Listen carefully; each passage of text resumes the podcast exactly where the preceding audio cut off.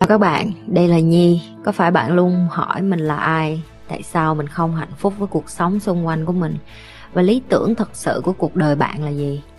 Đây là nơi mà Nhi sẽ chia sẻ cũng như trả lời hết tất cả những cái câu hỏi của các bạn, cũng như những trải nghiệm thực tế để giúp Nhi trở thành người hạnh phúc và thành công trong cuộc đời của mình, cũng như những cái trải nghiệm để giúp Nhi trở thành một life coach thành công, giúp những người trên thế giới. Và bây giờ Nhi đem nó về Việt Nam cho các bạn. Nếu các bạn đã sẵn sàng, hãy bắt đầu cùng Nhi với podcast ngày hôm nay. Chị khuyên tất cả các bạn nữ coi kênh của chị, hãy coi video của chị nhiều nhất có thể và coi lặp đi lặp lại.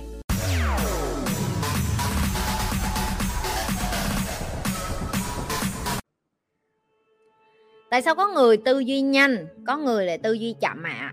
Cách để cải thiện việc tư duy chậm. Có gì đâu phải cải thiện em trời ơi. Có người nhanh, có người chậm, có người chậm nhưng mà họ chắc. Có hai loại tư duy, được chưa? Có một người là kiểu như chị, là tư duy rất nhanh, học rất nhanh, làm rất nhanh. Nhưng cái khuyết điểm cũng như là cái nhược điểm của những người như chị là đôi khi nó bị có cái lỗ hổng. Lỗ hổng tức là trên đường chị đi nó sẽ có lỗ. Đó là lý do tại sao chị rất là khôn. Sau khi chị biết kiến thức này, chị sẽ đi kiếm những cái người mà kỹ lưỡng hơn, chị làm việc cùng với họ. Và lúc nào khi chị đi, chị cũng nói chuyện với họ để chị nói ờ, mày thấy tao có cái lỗ hổng nào không, có lỗ nào cần vá không, họ sẽ giúp chị. Ngược lại, cái người tư duy chậm hay suy nghĩ chậm hơn chính là những cái người này nè. Họ chậm quá nhiều, hồi họ không có take action luôn. Chị phải đẩy họ làm đi, được rồi, nghĩ chừng đó, được rồi, làm đi, sai tiếp, làm tiếp, được chưa? Đó đó là hai cái tuyếp người khác nhau. Nhưng cái người bên này á, người ta học cái gì, người ta học rất là sâu, người ta học rất là kỹ và người ta học rất là chắc chắn luôn, nhưng mà họ rất mất thời gian vô cái chuyện đó. Còn đối với chị thì chị học, chị hiểu được tám mươi phần trăm là chị đã đi thực hành rồi. Chị đi thực hành thì có hai mươi phần trăm của chị được xây dựng lên từ cái việc trải nghiệm, xúc giác, ok. Rồi chị cái nào tốt, cái nào xấu, không có nào tốt, không có nào xấu hết. Nhưng em phải đi kết hợp hai cái người lại này lại, lại với nhau. Ngày hôm nay chị làm việc chắc chắn và effective như vậy là bởi vì chị hiểu được cái công thức này, cho nên chị rất khôn. Chị đi kiếm mấy người như vậy, chị làm việc chung với họ. Team của chị cũng toàn những người bên này và rất hiếm người như chị nữa.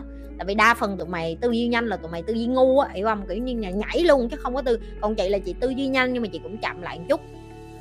Chị sẽ đi hỏi ý kiến tùm lum tà la trước khi chị đưa ra một cái quyết định. Hỏi ý kiến không phải là chị không có quyết đoán hay là có cái tư duy riêng của chị, chị có rồi. Nhưng mà chị chỉ muốn chắc chắn lại là cái điều chị làm nó sẽ không có tổn hại đến tập thể chẳng hạn. Tại vì mình làm việc có tập thể, mình tôn trọng tất cả mọi người, mình phải hỏi chuyện vậy thôi chứ không có gì đúng hay sai, tốt hay xấu gì ở đây hết. Chị ơi, làm sao để giữ một cái đầu lạnh vậy ạ? À? Câu này hay. Để giữ một cái đầu lạnh, cái quan trọng nhất đó là em biết cái đầu lạnh là cái đầu như thế nào. Cái đầu lạnh là cái đầu người như chị, có nghĩa là em phải phân tích dữ liệu, thông tin, thông số, vân vân và vân vân trước khi em đưa ra một cái quyết định gì đó liên quan đến cảm xúc. Tiếng Anh nó gọi là rational decision, có nghĩa là những cái quyết định mang tính lý trí. Em để cái đầu qua em phân tích trước. Ví dụ mới gặp thằng đó, xong nó nói với em một cái câu chuyện gì đó là em biết sao không, anh không có quen em được ngay bây giờ, nhưng mà anh nghĩ là anh sẽ gặp em thêm vài lần nữa rồi mình đi ăn, nếu mà hợp mình, mình quan hệ với nhau. Anh nghĩ như vậy là đủ rồi, tại vì bây giờ anh chưa có sẵn sàng với một mối quan hệ. Một người phụ nữ lý trí, họ sẽ bắt đầu phân tích cái ý của cái anh này là gì. Cái ý của anh chỉ đơn giản là anh muốn quan hệ là tình dục miễn phí, anh chưa có cái ý định là quen mình một cách nghiêm túc. Thì bây giờ em sẽ nói với trái tim của em là ngậm cái mỏ mày lại, chưa có mở lòng cho thằng này nghe chưa, nó muốn quất mày thôi. Lên đầu em em nói ok, dạ anh đi tìm người khác đi. Ok, đó là một trong những cái ví dụ gọi là lý trí. Để giữ được cái đầu lạnh, mỗi lần người ta nói với em cái câu gì như chị nói, phân tích cái câu đó hai ba lần, suy nghĩ cặn kẽ cái phía sau cái câu đó, ý nghĩa thật sự người ta đang muốn nói đến là cái gì. Có những cái người ta nói đến em nghĩ là ý người ta như vậy, nhưng mà thật ra ý người ta không phải như vậy. Ý người ta là anh muốn quất em, nhưng mà anh muốn nói khéo để em biết là anh muốn quất em, nhưng anh không có muốn làm bồ với em, ví dụ như vậy. Ok, cái đầu lạnh nó sẽ giúp em có nhiều cái quyết đoán trong cuộc sống, cũng như trong xã hội, cũng như tất cả những cái vấn đề mà em trải qua. Như chị, từ lúc chị biết cách điều khiển cảm xúc cũng như cái lý trí của chị, công việc mọi thứ nó nhẹ nhàng hơn, nó suôn sẻ hơn, cũng như nó dễ dàng hơn. Và là một người phụ nữ, chị khuyên tất cả các bạn nữ coi kênh của chị, hãy coi video của chị nhiều nhất có thể và coi lặp đi lặp lại. Có những cái em coi lần đầu em không hiểu, em coi đi coi lại em sẽ bắt đầu hiểu cái chị dạy. Để làm chi? Tại vì nếu như em không nghe những cái này lặp đi lặp lại, em sẽ không tập được cái thói quen lý trí là, là như thế nào. Tại vì mấy đứa để ý câu trả lời của chị rất lý trí, nhưng mà chị không phải trả lời là à chị nghĩ nó như vậy, chị tin nó như vậy, và đối với chị, chị nghĩ nó gì vậy. Không, em không nên. Ok, em nghe cái câu chị dạy là chị phân tích cho em rất là rõ ràng, lý thuyết rõ ràng, phân tích rõ ràng, ví dụ rõ ràng. Em là cái người lấy cái đó về thì em cũng phải lý trí, em nhận ra là à ok, có nghĩa là bây giờ mình phải làm sao để mà hả sử dụng cái kiến thức mình vừa mới học đây. Cái đó nó cũng là lý trí đó. Cho em hỏi, có bao giờ chị muốn gục ngã và muốn bỏ tất cả không? Làm gì hết nữa không ạ? À? Và cách nào để chị vực dậy? Ừ. Chị cũng là con người như tụi mày. Tất nhiên có rất nhiều lúc chị gục ngã, có rất nhiều lúc chị mệt mỏi, cũng có những lúc chị cảm thấy là ủa tại sao mình cứ quần quật quần quật mỗi ngày như một con trâu, mình cày, mình làm, mình giúp đỡ mọi người đủ thứ để được cái gì. Nhưng mà khi chị ở nhà và không làm gì hết, chị lại lại cảm thấy rất là vô dụng, thời gian nó trôi qua một cách vô nghĩa lắm.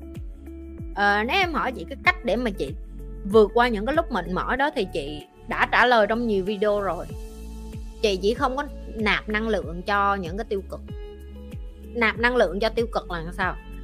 Thứ nhất, chị không ăn uống tào lao. Thứ hai, chị không có đi ra và gặp những người tiêu cực, tức là những người mà em chỉ cần đi ngang qua em ngửi mùi thấy người ta chuẩn bị than rồi là chị biến mất luôn. Thứ ba là chị tạo ra cái môi trường mà chị chọn cái môi trường đó, những cái người ở trong đó không có cơ hội tiêu cực, không có cơ hội than thở, không có cơ hội đổ lỗi, không có cơ hội ngụy biện, và không có cơ hội làm cho cái năng lượng của chị đi xuống. Cái cái tiếp, mỗi lần mà chị cảm thấy tiêu cực, tại vì tiêu cực là cái hàng ngày em đi ra đường em thấy người ta than em cũng bị ảnh hưởng một chút. Fake it until you own it, có nghĩa là em phải làm cho em lúc nào cũng vui vẻ và tràn đầy sức sống cho đến khi em thấy cái điều đó nó là nó là một phần của cuộc sống của em. Giống như tụi mày quen với cái chuyện than rồi, tao bắt tụi mày không than nó khó lắm. Còn đối với chị, ngày nào chị cũng biết được là cái năng lượng của chị để cần nó phải hừng hực để mà chị support nguyên một cái team của chị. Những cái người ở dưới người ta đang nhìn lên, chị không cho phép bản thân mình được làm điều đó. Em nói chị như vậy có phải là áp lực không? Không, chị enjoy lắm em. Em có cảm thấy áp lực thì đó là cái kệ em, chứ đối với chị là chị rất là enjoy. Chị rất là enjoy khi mà chị có thể giúp được nhiều người.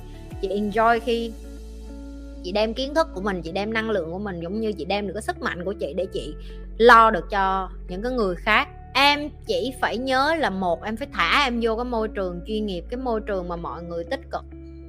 Cái thứ hai, khi mà như chị nói con sói trắng với con sói đen, cứ nhớ lại cái bài dạy con sói trắng với con sói đen của chị. Mày muốn con sói nào mập thì mày nuôi con sói đó. Như thường lệ, đừng có quên like, share và subscribe cái kênh của Nhi. Đừng có quên tiếp tục lan tỏa những cái điều chị Nhi đang dạy.